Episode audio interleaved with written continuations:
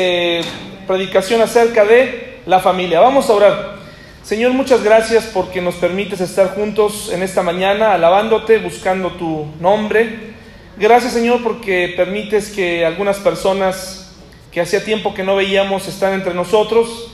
Pero también te doy gracias por las personas que nos visitan por primera o segunda vez y te agradezco por la iglesia en general porque me das el privilegio, Señor, de hablar un domingo más y, alabar tu nombre y te pido que tu Espíritu Santo sea el que dirija esta predicación. En el nombre de Jesús, amén. Supe por ahí que un caballero se, recién se comprometió, ¿no? Eh, Pablo, ¿verdad? Recién te comprometiste, Pablo. ¿Estás seguro de lo que... No, sí, estar casado es es una bendición, mi hermano. Entonces, felicidades. Por ahí este, me enteré, te conocí cuando eras un pequeñuelo. A lo mejor ni te has de acordar de mí tú, ¿verdad? Pero bienvenido y felicidades por tu matrimonio, eh, futuro matrimonio, mi hermano. Bueno, vamos a abrir nuestra Biblia, por favor, en Proverbios 1.7. Un tema acerca de la familia el día de hoy. Proverbios 1.7. Proverbios 1.7. Primer domingo del mes, ya estamos en septiembre. Impresionante, ¿no? Ya es septiembre, hermanos, ya es septiembre. Eh, el tiempo se ha ido y ya estamos en la última etapa del año.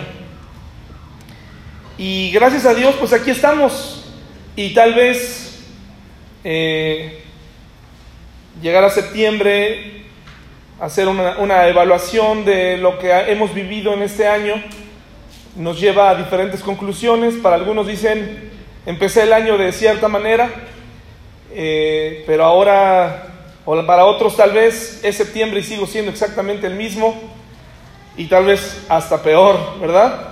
Ojalá que este día, por las razones que te hayan traído aquí hoy, sean correctas o no, le pido a Dios que hoy puedas llevarte el mensaje en tu corazón, sea tal vez la última vez que nos veamos o tal vez sea el, el comienzo de una nueva relación, de una nueva amistad en la iglesia, de una nueva comunión en la iglesia.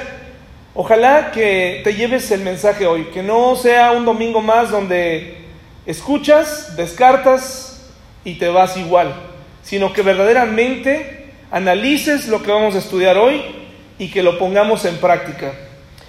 Eh, este día, ¿qué tiene que ver el temor de Dios con la familia, hermanos? ¿Qué, tendrá que ver? ¿Por qué hablar del temor a Dios eh, y la familia? ¿Qué, creen que, qué relación pudiera tener? Pues me parece que es muy importante el, tener esta eh, este temor a Dios. Y vamos a explicar qué es el temor a Dios. A lo mejor, sobre todo los que nos visitan por primera vez, pues no es una capacitación para, para tenerle miedo a Dios el día de hoy, ¿no? Para cómo tenerle miedo, como cuando escuchamos un trueno y nos da terror y nos queremos esconder. Dice Proverbios 1.7, el principio de, ¿qué hermanos? De la sabiduría es el temor de Jehová. El principio de la sabiduría es el temor de Jehová. Los insensatos, fíjense que, que claro es, los insensatos desprecian qué cosa? La sabiduría y la enseñanza. ¿Y qué, quién es un insensato, hermanos? Es alguien que constantemente tiene en su mente nuevas ideas, nuevas eh, ideas eh, y enseñanzas que él sacó de aquí y de allá, y que considera que de ahí puede sacar para vivir, ¿no? Y que le da para vivir. Pero dice la Biblia que si tú quieres verdaderamente ser sabio, una persona confiable en la que uno pueda ir y buscar y preguntarle, eh, oye, ¿qué puedo hacer en este caso? ¿Qué opinas? ¿Cómo le puedo hacer? Eh, si tú verdaderamente quieres ser sabio, eh, eso comienza temiendo a quién? A Dios, no tomando cursos, no otra cosa, sino verdaderamente un temor a Dios. Y ahí es donde se relaciona con la familia, porque cuando nosotros como hijos nos metemos en problemas, o, eh, y eso es muy seguido, pues ¿a quién corremos, hermanos? Sí, bueno, corremos a Dios, pero el primero que está ahí, ¿quiénes, ¿quiénes son? Nuestros papás. ¿Y de dónde toman la sabiduría de nuestros papás? ¿De quién la toman? Pues la toman así sucesivamente de, de sus padres, etc. Y pues, no necesariamente es una sabiduría, es un conocimiento, es una experiencia. Pero ¿qué pasa si tú como papá tomas el conocimiento, el temor a Dios y te vuelves sabio? Eh, ¿Cómo van a ser tus consejos a tus hijos? Más acertados. ¿Cómo van, va a ser tu corrección? ¿Cómo va a ser tu vida? Pues más acertada. Eh, me parece que muchas veces hemos menospreciado lo que realmente es el temor a Dios. Por eso dice, el principio de la sabiduría es el temor de Jehová. Los insensatos desprecian la sabiduría y la enseñanza. Primero, ¿qué no es? Y les recuerdo que pueden tener esta presentación, si ustedes la necesitan, se las envío a sus teléfonos y la predicación está a través de varias eh, eh, redes eh, sociales, incluyendo el Spotify. Usted puede ahí bajarla. lo que no es, ¿qué no es el temor a Dios? En primer lugar, no significa tenerle miedo al juicio de Dios. Para un creyente estamos más familiarizados con el temor a Dios, o sea, se supone que nos lo han enseñado, sobre todo muchos creyentes eh, que tenemos ya muchos años de cristianos, se nos ha enseñado lo que significa el temor a Dios. De hecho, en el, en el, en el mundo secular, en el mundo allá afuera, eh, pues se usa hasta como de broma, ¿no? Ya no hay temor a Dios, dice, ¿no? Y sale por ahí alguien haciendo una locura, ya no hay temor a Dios, es como una broma, es como un chascarrillo, eh, pero precisamente por la carencia de ese temor a Dios tenemos una sociedad y tenemos eh, una, un mundo, hermanos, muy triste y cada vez más decadente. Así que tenerle temor a Dios no significa tenerle miedo a sus juicios. Los que estuvieron aquí hace algunos días, hace, hace ocho días, aprendimos de Apocalipsis. ¿Y los juicios de Dios cómo son, hermanos? son justos, pero ¿cómo son? O sea, como cuando los vemos así, cuando los describimos, ¿a, ¿a poco a alguien le gustaría vivir un juicio de Dios? O verdaderamente experimentar la ira de Dios, hermanos. ¿Alguien de ustedes ha experimentado la ira de Dios? Yo dudo mucho que haya alguien aquí que diga, yo sí he experimentado la ira de Dios porque ella me dejó, me abandonó y entonces me dejó aquí solo y, y eso es sentir la ira de Dios. Eso no es la ira de Dios, ¿verdad? Es que choqué el otro día, eh, se me cayó mi teléfono, ¿no? Eh, se mojó la ira de Dios, ¿no? Eh, o sea, no tenemos idea de lo que significa la ira de Dios y es muy probable que ninguno de nosotros haya sentido personalmente la ira de Dios. Pero ¿qué tal hemos vivido la gracia y el amor de Dios, hermanos? ¿Sí la han experimentado? Sí la hemos experimentado. La mayoría de nosotros podemos decir, yo he experimentado su gracia. Y tal vez estás en un estado de gracia, en un estado en donde Dios te soporta, en donde Dios te contiene, en donde Dios dice, por el momento no voy a extender mi mano. Voy a dejar que esta persona siga creyendo que tiene control. Voy a dejar, voy a dejar que él siga así. Y voy a extender mi amor y mi misericordia y mi paciencia. Entonces, el temor a Dios no es tenerle miedo a los juicios de Dios, ¿no? Eh, los que somos creyentes lo sabemos. No es tenerle miedo a, los truenos este, o a lo que Él pueda hacer. Ese no es el temor a Dios. ¿De acuerdo, hermanos? Ese no es el temor a Dios. Tampoco significa tenerle miedo a la muerte. Según eh, los términos bíblicos, el cristiano, los que venimos aquí y asistimos continuamente y decimos tener una relación con Dios, sabemos que no tenemos por qué tenerle miedo a la muerte, pero sobre todo a la muerte eterna. Porque el Señor ha prometido que a través de su Hijo, todo aquel que ha creído en Él, ¿qué tiene hermanos? Vida eterna. Entonces no tenemos miedo, no deberíamos tenerle miedo a la muerte eterna, porque no la viviremos. Por eso nos reunimos cada domingo, por eso hoy te invitamos para que si tú nos visitas por primera vez sepas que la Biblia habla de una segunda muerte. La primera muerte es la muerte que tú vas a experimentar y que yo voy a experimentar algún día, que es la muerte física. Pero la, segunda muerte es la muerte espiritual, la muerte eterna. Y esa muerte eterna, hermanos, eh, ¿qué creen que sea lo peor de estar muertos eternamente? Porque separados de Dios, porque para en la Biblia la muerte, hermanos, no significa que ahí se terminó todo, todo lo contrario, apenas comienza. Y todas aquellas personas que rechazaron a Dios, que, han rechazado a través de los siglos, vivirán la muerte eterna. Y esa separación de Dios no se, no se resuelve con nada. El miércoles hablábamos, por ejemplo, de esto con un ejemplo muy burdo. Si tú tuviste alguna relación de amorosa, si tú experimentaste eh, algún, o pasaste a través de un divorcio, sabes que tarda un poco desengañarse o digamos eh, quitarse esa sensación de, ruptura, ¿sí o no? Y eso, eso pasa porque el alma es eterna, entonces teníamos expectativas, teníamos planes, teníamos sueños, teníamos esperanza en eso, pero resulta que eso se rompe y nuestro corazón empieza a sufrir y, por eso la gente se deprime y por eso la gente ya no quiere salir de casa porque sufre una ruptura.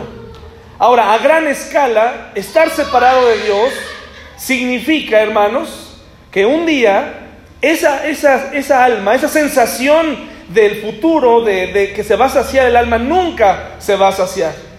Eso es lo peor. Más allá de hablar del infierno, más hablar de hablar de esas cosas que son verdad según la Biblia, lo más duro es enfrentar una insatisfacción eterna del alma, de una eterna, una, alma que fue creada para ser eterna y todo el tiempo va a estar con ese gran vacío. Tampoco el temor a Dios significa tenerle miedo a las consecuencias de nuestro pecado, ¿verdad? Es decir, yo como cristiano, tú joven, hoy hay muchos jóvenes en la iglesia, no debes eh, tenerle miedo a Dios por las consecuencias del pecado. O sea, no puedes pensar así. Yo no me voy a, yo no voy a tener relaciones porque podría, podría ser papá antes de tiempo. Que ni aún así se detienen, ¿eh? Ni aún así no se detienen. Pero no debe ser, es que me voy a convertir en papá, es que me puede dar una enfermedad de transmisión sexual, por eso ya no lo voy a hacer. Eso no es temor a Dios. ¿De acuerdo, hermanos? Sí tenemos que considerar las consecuencias, sí tenemos que considerar qué es lo que va a pasar con cada cosa que decidimos hacer, pero el temor a Dios no es tenerle miedo a si yo hago entonces Dios va a hacer esto. Es tan, es tan absurdo como cuando yo pensaba que por haber faltado a una reunión de jóvenes o de la iglesia o de, de oración, iban a perder los vaqueros de Dallas, ¿no? Y entonces yo recuerdo que cuando perdían, llegaba a la casa o cuando me quedaba a ver el partido y perdían, yo decía, fue mi culpa, porque no fui a la reunión de jóvenes, no fui al, le fallé. Y de verdad, es algo muy común. Esto me pasó porque eh, estoy pagando las consecuencias. Le voy a tener a Dios, le voy a tener miedo a Dios para que no me vuelva a pasar. Eso no es temor a Dios. ¿Vamos bien hasta aquí, hermanos? Eso no es temor a Dios. Entonces, ¿qué es el temor a Dios? Hebreos 12, 28 al 29 dice así, así que, recibiendo nosotros un reino inconmovible, tengamos gratitud y mediante ella sirvamos a Dios como hermanos, agradándole con temor y reverencia, porque nuestro Dios es fuego consumido. Dice, así que recibiendo nosotros un reino inconmovible, o sea, hemos sido rescatados por Dios, a través de su Hijo, somos salvos de la muerte eterna por Él, dice, tengamos gratitud, ¿y qué más? Y mediante esta gratitud le sirvamos a Dios, agradándole con qué? Con temor. ¿Y qué cosa? Y viene un asterisco ahí. ¿Qué significa reverencia? Y con respeto. Y aquí viene, da lugar la siguiente reflexión, hermanos. ¿En dónde creen que estamos o a qué creen que hemos venido el domingo, hermanos? Hace rato les preguntaron acerca de la alabanza. Eh, ¿Por qué le cantamos a Dios? ¿Por qué es necesario venir a la iglesia con respeto, hermanos? ¿Por qué? ¿Por qué, hermanos? Para agradar a Dios, sí. Miren, cuando tú tienes una cita, por ejemplo, eh, importante de trabajo, ¿Cómo vas? No vas como vienes hoy. Algunos de ustedes como vienen hoy, ¿no? Muchos pastores le faltan el respeto a la gente vistiendo como si fuera un día de parque. Hermanos, he visto pastores predicar con sus pantalones rotos, muy modernos. Pensando que así los jóvenes, les vamos a caer bien a los jóvenes y los jóvenes nos van a hacer caso y, y, les hablamos de, de, nuestros gustos musicales y tratamos de acercarnos a ellos a través de, de hacerles pensar que nosotros realmente no somos eh, tan, eh, no tomamos tan en serio nuestro papel. Pero hermanos, le faltamos el respeto a la gente y le faltamos el respeto a Dios.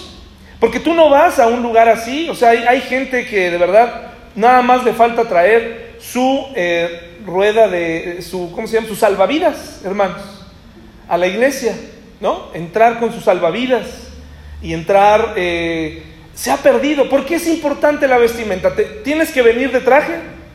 ¿Tienes que venir de, con lo mejor? ¿Tienes que ir a comprarte algo a una boutique ahorita? ¿Tienes que venir? ¿Cómo tienes que venir, hermano? Preparado para venir a ver a quién?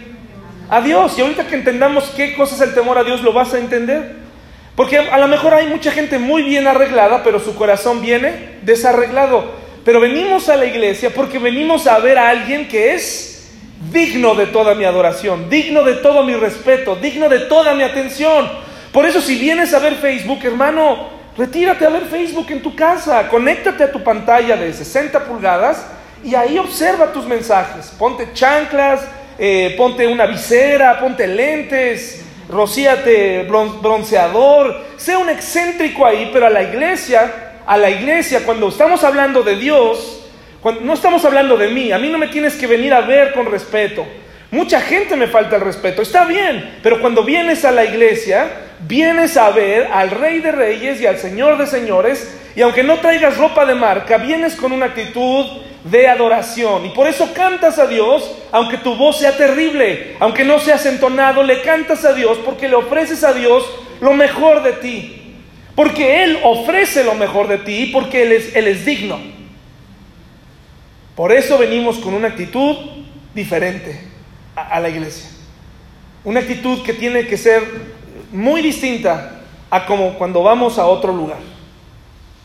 Por eso, hermano, te invito a que analices si hoy vienes eh, de acuerdo, porque a lo mejor hoy no viniste con lo mejor de ti por fuera, pero a lo mejor por dentro vienes muy bien preparado. Mucha gente dice, bueno, acuérdate que Dios no mira lo que mira el hombre, Dios mira el corazón. Sí, pero si yo te veo entrar, mira, yo soy fanático de los deportes, pero te voy a decir algo, yo no, nunca te voy a llamar la atención porque yo no soy nadie para llamarte la atención.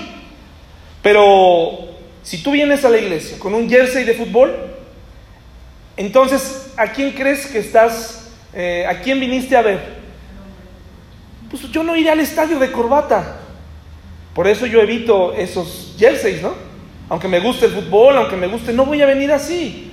Esos pequeños detalles, hermanos, hablan de qué estamos haciendo aquí y verdaderamente en qué pensamos y en qué creemos. ¿Estamos de acuerdo, hermanos? ¿Me estoy, estoy este, dejando claro este punto? Si yo creo en un Dios, y ahorita vamos a hablar acerca, hermanos, vamos a hablar acerca de precisamente qué es el temor a Dios, dice que le sirvamos agradándole con temor y reverencia, porque nuestro Dios que es fuego consumidor. En otras palabras dice, este Dios maravilloso que nos ha dado muchas cosas, no se te olvide, es fuego consumidor. O sea, Él pudiera tomar una decisión respecto a ti y a mí, si Él quisiera, así y te haría despertar. El temor a Dios está compuesto por amor, obediencia y qué hermanos? Y gratitud. Amor, obediencia y gratitud. Eso, así está compuesto el temor a Dios. Muchas iglesias, hermanos, se ha perdido este, este anhelo por tenerle temor a Dios. Mucha gente ha tenido, ha perdido el temor a Dios, ha perdido la, la brújula acerca de qué es el temor a Dios. Mucha gente se comporta aquí de una manera, pero saliendo empieza con su lenguaje florido. Hermanos, no te olvides, ¿tienes o no tienes temor a Dios? Hoy está fallando absolutamente todo, hermanos. Entonces, el temor a Dios es amor, ¿qué más? Obediencia, y gratitud. ¿Y gratitud por qué, hermanos? ¿Por qué tendríamos que ser eh, agradecidos con Dios? Gracias, hermano. Mira qué bonito pensamiento. La gratitud es la memoria del corazón. Hemos hablado acerca de, de lo que es el amor, hermanos. El amor es una decisión. Y tú por eso sabes, cuando le quieres dar amor a alguien, te comportas de cierta manera. Lo atiendes, lo amas, eh, te comportas en amor. Cuando quieres ser obediente, sabes ser obediente. ¿Por qué? Porque cuando nos dicen que van a pasar algo en la televisión a las 8 de la noche, obedientemente no lo prendes a las 8.10. No lo prendes a las 8.10. ¿Qué es? Ah, antes. Y yo obedezco, ¿no? Si hay un tutorial de cómo aprender a, no sé, arreglarte las cejas o, o este, algo, ¿no? Porque ya hay tutoriales de todo, eres obediente y lo sigues al pie de la letra. Y por último, la gratitud. ¿El mundo que, en el que vivimos eh, es amoroso, hermanos? ¿Es obediente? ¿Es, es este, agradecido? Los jóvenes que hoy tenemos cada vez en este, o sea, que, que conocemos, ¿son agradecidos, hermanos? ¿Por qué? ¿Qué pasó? A ver, ¿por qué nuestros jóvenes ya no son amorosos? ¿Por qué ya no son obedientes? ¿Por qué, ya no, ¿Por qué no son agradecidos o menos agradecidos? ¿Por qué? Porque así los hicieron. Porque así este, eh, esta es la generación de los, de los millennials. Y así son ellos. ¿Por qué, hermanos? ¿Qué salió mal? Sí, los papás en primer lugar. Después, ¿quiénes? Los que estábamos alrededor, ¿verdad? Y entonces ahora tenemos que y vivimos en una sociedad que le falta amor, que le falta obediencia y que le falta gratitud, hermanos. El temor a Dios no nada más es respetar a Dios, como cuando alguien se quita un sombrero o se viene bien vestido a la iglesia. Miren, en, en Cuba, hermanos, en Cuba la gente tiene muchas carencias, muchas carencias. Y yo he escuchado a más gente quejarse en México que en Cuba. Y eso que en Cuba muchas cosas no salen bien. Bueno, el domingo, hermanos, en Cuba, en un sermón en Cuba, no hay aire acondicionado. Hay una, había un cuarto como si estuviera en obra negra, eh, con muchísimo calor, y estoy hablando de mucho calor y mucha humedad. ¿Ustedes creen que ellos tenían el dinero para ir a cambiar su guardarropa cada, para cada domingo? Que para muchas mujeres la preocupación del domingo es, ¿qué me voy a poner hoy? ¿Verdad? Ese es el principal problema. No, eh, ¿qué voy a ir a aprender o cómo voy a resolver esto y aquello? Sino, ¿qué me pondré? Porque este ya me, ya me lo vieron las hermanas. No quisiera repetir el modelo, ¿no? Entonces andamos ahí como eh, más preocupados en eso. Bueno, pues en Cuba hacía un calorón, hacía, eh, estaba atascado el lugar y no olía mal y la gente estaba limpia. Y, hacían lo posible por permanecer así durante todo el sermón.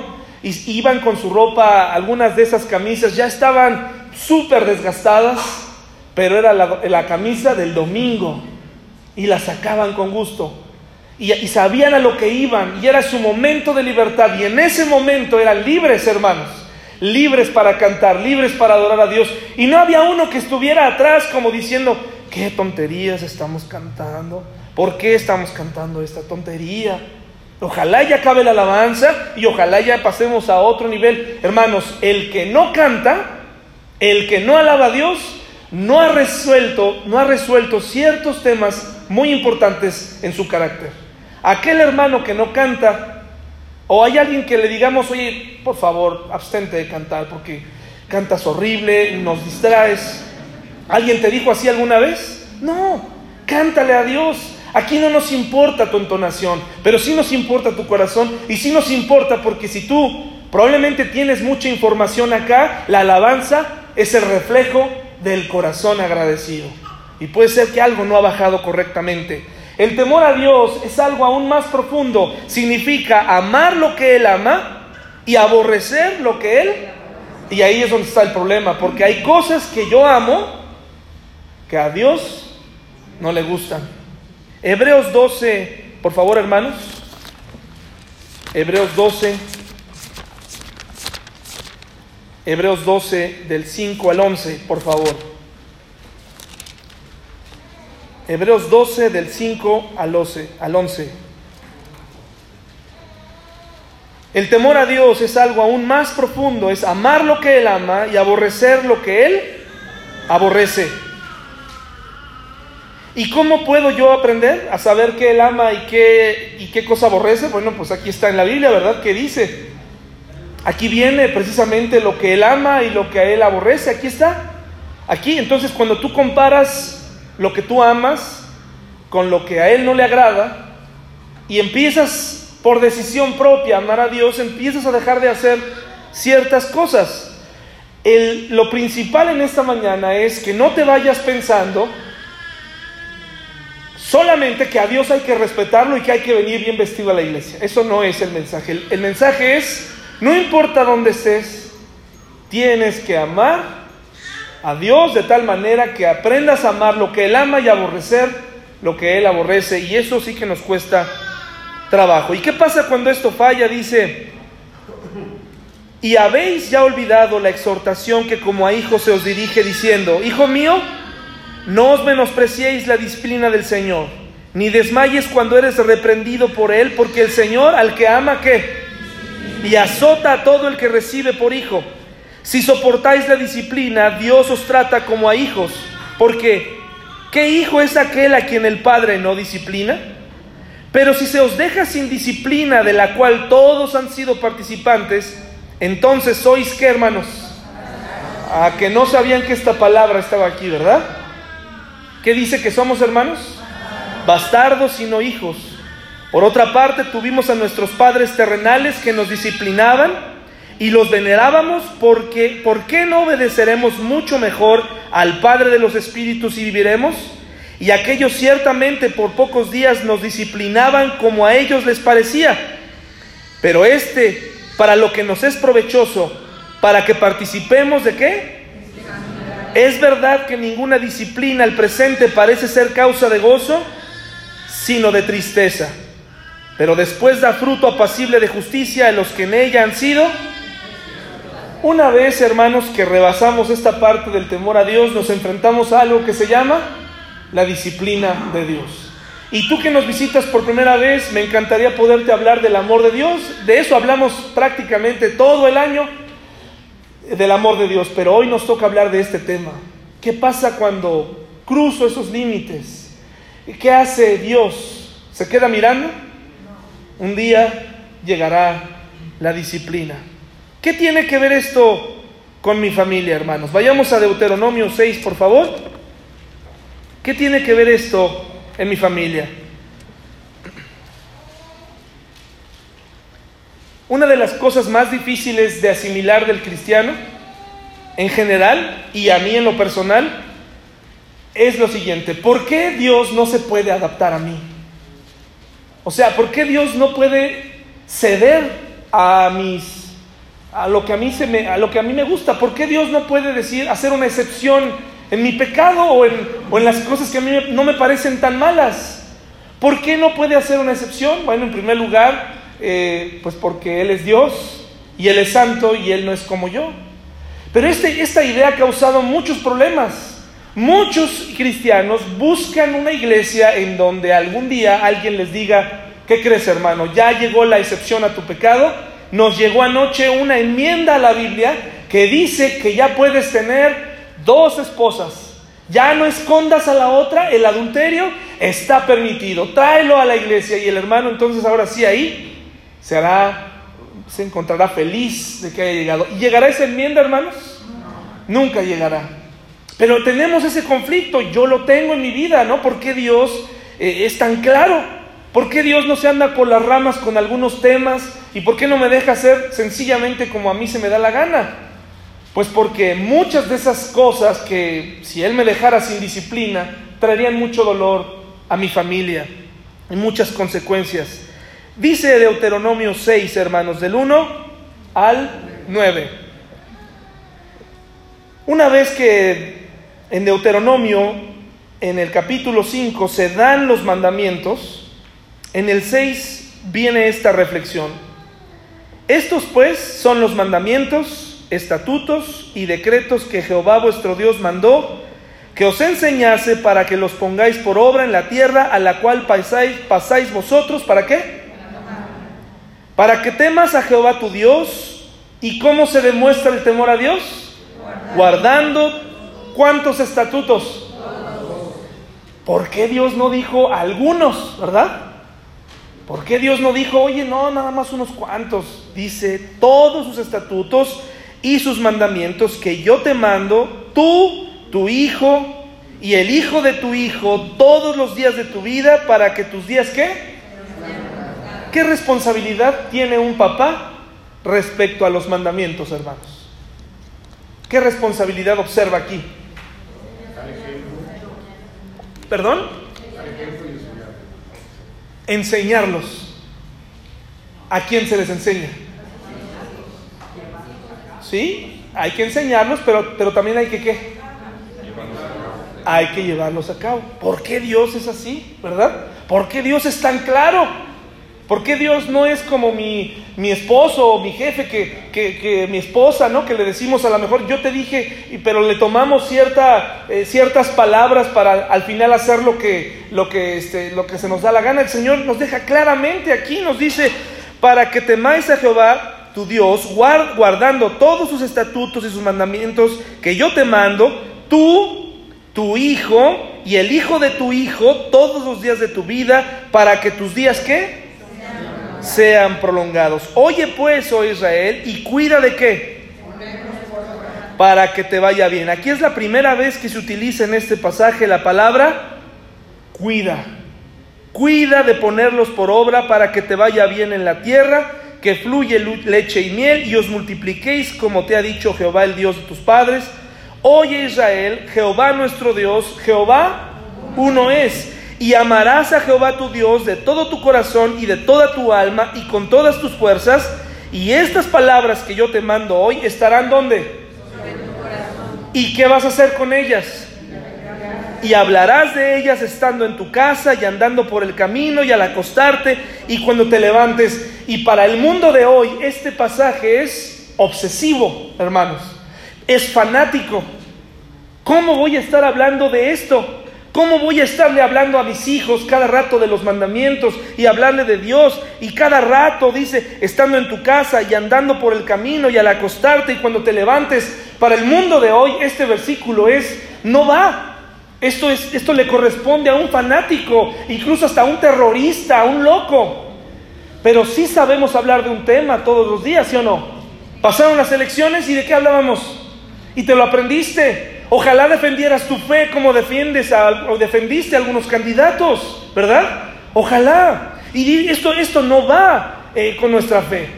Esto no va con nuestro mundo. Dice, y, los repetirás a tus hijos y hablarás de ellas estando en tu casa y andando por el camino y al acostarte y cuando te levantes. ¿Y luego qué? Y, y las atarás como una señal en tu mano y estarán como frontales entre tus ojos y las escribirás en los postes de tu casa y en dónde? En, pocas palabras, en todo momento tiene que quedarte claro quién es Dios, qué quiere Dios, a dónde se dirige Dios, qué espera Dios de ti. No importa si afuera, a Dios no le importa si afuera en las demás naciones, hermanos, estaban haciendo otra cosa. Él quería que Israel se enfocara en quién? En Él, para que le fuera bien, para que las cosas le salieran bien. Pensemos por un instante que nuestra familia es como esa tierra prometida. Tú, eh, querido joven que estás aquí, señorita todavía soltera, la soltería es una bendición. ¿No lo sabes? Hasta que... ¿Hasta que qué? No lo sabías. En ese momento el mundo, hoy el mundo te sugirió que, que, que despertaras porque hoy eres tonta o eres tonto si no eres sexualmente activo. Hoy tienes que ser explícito. Las mujeres de hoy tienen que saber alburear, tienen que saber entregarse al varón, ¿no? No solamente cómo se visten, pero también cómo hablan. Esas declaraciones de amor se murieron. Hoy la mujer tiene que tomar y reclamar en el nombre de su feminidad. Si le gusta un hombre, lo tomo y me le lanzo y le llamo y le mando fotos y por eso tenemos cosas muy dolorosas como el sexting, ¿no? Donde te convencieron de que mandaras una foto de ti eh, después de, en, una, en una pose sugerente y después ¿qué pasa? Se les ocurre la porno venganza y apareces en los diferentes foros y destrozan tu vida. La soltería es una bendición. Estar soltero es una bendición. No te dejes engañar. Afuera te dicen, ahí en la iglesia no vayas, te van a limitar, eres joven, eres libre, puedes hacer lo que quieras con tu cuerpo. Pero cuando te dan la mala noticia de que en el mejor de los casos quedaste embarazada, pero en el peor es, estás enfermo, estás enferma. ¿Es divertido, hermanos? ¿Es divertido ese mundo? Por eso Dios protegía al pueblo de Israel de lo que estaban haciendo las naciones. Si nuestra familia es como esa tierra prometida, se tiene que legislar, hermanos. Tenemos que proteger a nuestra familia de los, del ambiente exterior. Que no importe que te llamen fanático. ¿Qué, pasó esta semana relevante en las noticias? ¿A alguien se le ocurrió escribir que estaban robándose niños en diferentes comunidades. Y, que los estaban sacando, ¿qué? Los órganos. y que, y entonces te llega ese mensaje y ¿qué haces tú inmediatamente? A mí nunca me van a quitar a mi hijo y empiezas a alarmarte, ¿no? Después, alguien lo llevó más allá, hermanos. ¿Qué sucedió? ¿A cuántos han hinchado en, en estos días? Ya van como a seis. Porque aparentemente eran los que robaban, niños. El poder de, una, de las redes sociales hicieron que mataran a un par de campesinos, a jóvenes que sí estaban detenidos por estar tomando la vía pública, pero vivimos en un mundo, hermanos, de mucha decadencia moral, en donde lo que le dicen al joven que haga, eso hace. Esos retos de prenderse fuego, ese reto de, de hacer tonterías, ese reto de a, ver qué chica se flexiona más y aunque se ven ridículas, se sienten contentas cuando lo lograron, ¿no? Cuando hicieron su twerking bien, ellas se sienten, soy la reina del salón, del twerking, ¿no? Porque puedo mover mi cuerpo muy bien. Ese es el mundo decadente en el que vivimos, hermanos. Esta, esta familia, hermanos, debe vivir ordenadamente. Y la otra vez aprendimos que Dios es la fuente de todo lo bueno. ¿De acuerdo, hermanos? Entre más alejados estemos de Dios, más decadentes seremos. Entre nuestra familia más se aleje de Dios, entre más concesiones le des a tu familia, más decadente se volverá. Para ellos será normal, para ellos será, como ha sucedido en muchos países de los que hablaremos a continuación, empezar a tener a Dios ya, sacarlo totalmente de su vida. Los mandamientos, según este pasaje, deben obedecerse, deben repetirse y deben estar a la vista en todos lados en tu casa.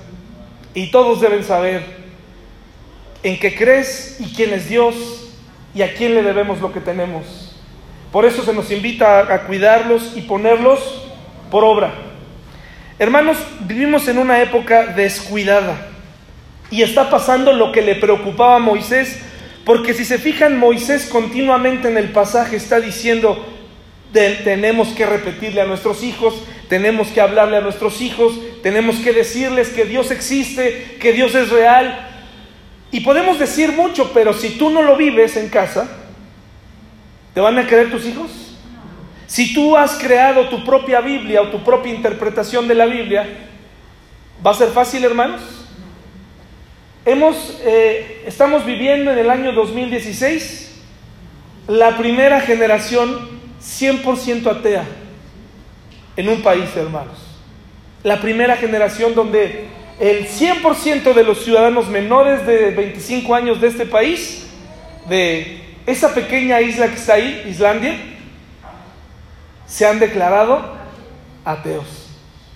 Imagínense. No estamos muy lejos. ¿Y cómo comenzó esto?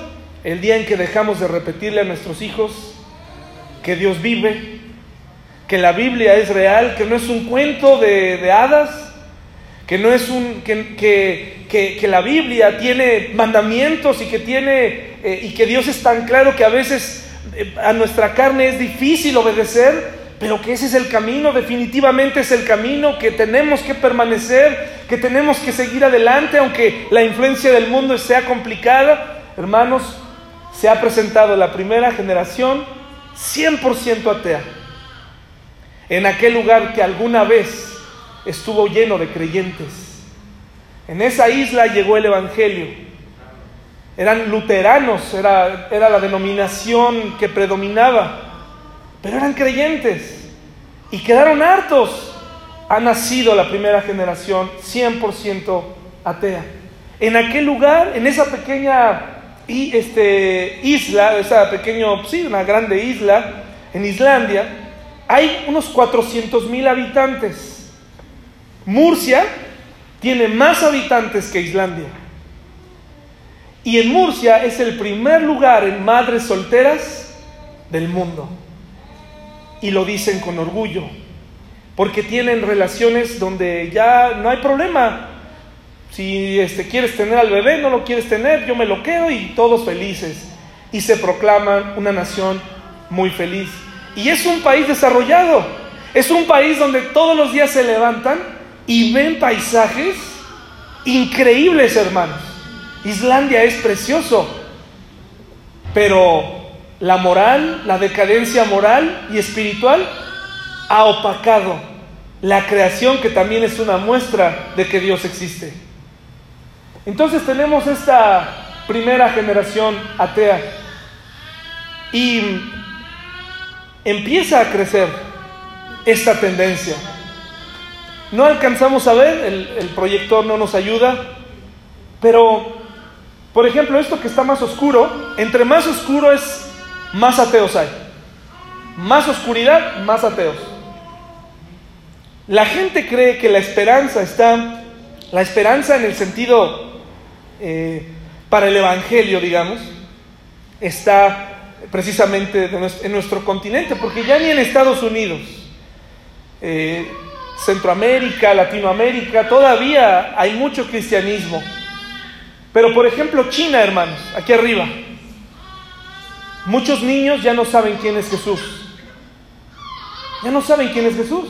Australia, Canadá, miren, está allá. Estados Unidos, Argentina, Chile, esa parte empieza a oscurecerse un poquito más. Reino Unido, ¿no? ¿Qué es? Perdón, Irlanda, abajo, no es porque Portugal es acá abajo, ¿verdad? Bueno, miren, ahí va. ¿Qué, qué es arriba? ¿Es Noruega? Tal vez. ¿Es el oscuro? ¿Es oscurito que está ahí? Bueno, luego discutimos de geografía, pero el punto es está pasando lo que... Lo, más triste es que esa es la tendencia. Ahora, hermanos, esto no debe convertirse en una predicación para, por favor, cree en Dios y pórtate bien, sino más bien analiza tus convicciones, analiza qué te trae cada domingo, analiza cuánto sabes de la Biblia, cuánto vives y sobre todo si los que están a tu alrededor lo están viendo. Si tus hijos van a crecer sin convicciones o si un día nuestra iglesia va a desaparecer. Porque ya no va a haber asistentes. Porque ya no va a haber gente que, o va a haber pura gente mayor. Pero, ¿qué pasó con los jóvenes? ¿Qué pasó con los jóvenes? ¿Qué, estamos haciendo mal los adultos? Estamos dando demasiadas concesiones, estamos dejando que los jóvenes eh, crezcan sin y muy alejados de la, del parámetro más importante del amor y de la bondad, que es Dios. Estamos dejando que se alejen. La iglesia, esta iglesia chiquita, esta iglesia eh, pequeña, imperfecta, es la mejor herramienta para que tus hijos crezcan y busquen a Dios. Es, el mejor lugar. Así como lo ves, es el mejor lugar. ¿De qué te serviría estar en, en otro lugar el domingo? Déjanos ayudarte con tus hijos. Si algo se está descontrolando con tus hijos, tráelos a la iglesia. El Espíritu Santo puede hablarles y puede cambiar el rumbo de sus vidas y puede presentarles un día a su pareja. Puede, puede hacer un cambio radical en un mundo que, se está, que está decadente. Pero si tenemos papás que no conocen lo que es el compromiso, que no conocen lo que es el temor a Dios, Hermanos, algo que es muy triste es que en nuestra iglesia fácilmente la gente se, se quita el saco, ¿no? Rápidamente se quitan el compromiso. De nuestra acta constitutiva, donde firmamos para formar la ACE que somos como iglesia, de esa acta había varones que, a los cuales invitamos y les dijimos, yo, ayúdanos, Queremos tener una orden y queremos que todo quede claro y que, y que el patrimonio de la iglesia esté seguro y, y, ven y ayúdanos y este es un proyecto de una iglesia independiente, familiar, para que nuestros hijos crezcan, para que podamos traer a nuestros amigos, para compartir, alejados de muchas cosas que están ocurriendo en otras iglesias, ¿no? Y resulta que esa gente que formaba parte de eso dijo, no, ya no quiero venir porque ya no me gustó lo que me dijo, ya no me gustó que no me saludó, ya no me gustó que no me dieron mi lugar, ya no me gustó que no me invitaron a predicar. Y nos dejaron ahí, hermanos, teniendo una carta firmada donde aparece su nombre. Y si esas personas se unieran, ¿sabe qué pasaría, hermanos? Digo, desconozco los... hay poderes, ¿no? De, pero se supone que para vender una casa o para vender algo de la iglesia, tendríamos que firmar, creo que cinco de, o tres de, tres de siete, pues nada más quedamos como cuatro hermanos. Ellos ya podrían formar su propia AC en otro lado. Los que dijeron un día, pues ya no, ya, aquí qué. Entonces, mis hermanos, ¿qué le estamos enseñando a nuestros hijos? Que tú puedes dejar, en el momento que tú quieras, el cristianismo se puede dejar. Como no tienes que hacer el proceso de baja, como en una escuela, como no te cobramos, como no hacemos nada de eso, en cualquier momento tú dices, me retiro, no hay ningún problema, ahí nos vemos. Pero te voy a recordar algo, el compromiso no es conmigo, el compromiso con quién, con quién se hizo, con Dios. A mí si no se me da la gana, no vengo a predicar el domingo y desaparezco, hermanos. ¿Y con quién quede mal? con Dios. ¿Y qué le voy a enseñar a mi hija? Que los compromisos no se deben cumplir. Que hay ocasiones en las que hay que salir corriendo, mejor no hablar, no dar la cara y mejor salir y salir hablando y salir diciendo muchas cosas antes. ¿Qué está provocando e-, este, esta falta de temor a Dios? Nuestros jóvenes ya no saben lo que es un compromiso. Se enamoran de una chica, inmediatamente se hartan de ella, ya quieren otra. ¿Sí? Y le dicen, bueno, es que yo nunca te prometí nada, ¿verdad? Eh, jóvenes desertan de sus trabajos. Es difícil encontrar jóvenes que quieran respetar. Pues vieron en su casa, lo vieron en su casa, hermanos, que, que se pueden salir de los compromisos el día que quieran. Jóvenes que ya no asumen en la iglesia sus responsabilidades, si no les das algo a cambio. Estamos viviendo una época decadente, mis hermanos. Deuteronomio 6 del 10 al 25, solamente lo vamos a leer. Dice, cuando Jehová tu Dios te haya introducido en la tierra que juró a tus padres, Abraham, Isaac y Jacob que te daría, en ciudades grandes y buenas que tú no edificaste, y casas llenas de todo bien que tú no llenaste, y cisternas cavadas que tú no cavaste, viñas y olivares que no plantaste y luego que comas y te sacies? ¿Qué dice hermanos? Cuídate, de no. Y es la segunda vez que se utiliza el cuídate. Porque fácilmente nos olvidamos de Dios. La gente iba a llegar a la tierra prometida, iba a ver la hermosura eh, de sus terrenos, los huertos, lo que edificaron y, dijeron, y seguramente lo pensaron, ¿no? Miren todo lo que tenemos. ¿A que no te has sentido así alguna vez? Autosuficiente. Pero la Biblia nos invita, cuídate de no olvidarte y cuida que tus hijos no se les olvide quién es el provisor. ¿Quién es el provisor de México, hermanos? ¿El nuevo presidente? ¿Tenemos nuestra esperanza en ese caballero? ¿En quién confiamos? En Dios. ¿Tenemos confianza en Dios o no tenemos? Tenemos confianza en Dios, hermanos. Seguramente hay cristianos en Venezuela que confían en Dios y que saben que tarde o temprano las cosas serán distintas. ¿no? Habrá gente en lugares, eh, eh, en Rusia, en, o en países comunistas, donde ha llegado el Evangelio, etcétera, ¿no? Donde, donde la esperanza está puesta en Dios, no importa quién gobierne. Veremos gobiernos liberales, veremos gobiernos en donde todo se abrirá, hermanos, para, para en contra de Dios. Se da por hecho que la evolución es la única explicación para Dios. Y eso es un grave error. Los mismos científicos piden que el creacionismo sea incluido como una causa de la creación del mundo, pero vivimos en un mundo decadente. Cuando recuerdes lo que tienes, si tienes mucho, tienes poco, asegúrate que tus hijos sepan quién lo proveyó. Asegúrate que ellos sepan, fue Dios. Fue Dios el que lo hizo, fue Dios el que lo trajo, fue Dios el que me dio este trabajo, fue Dios. Él, Él nos dio esto, vamos a darle gracias a Dios. Pocas familias oran en restaurantes para dar gracias a Dios, pocas, pocas veces, es muy poco común, muy poco común. Y yo te recomiendo algo, si vas a llenarte de cervezas, mejor ni des gracias, ¿sí?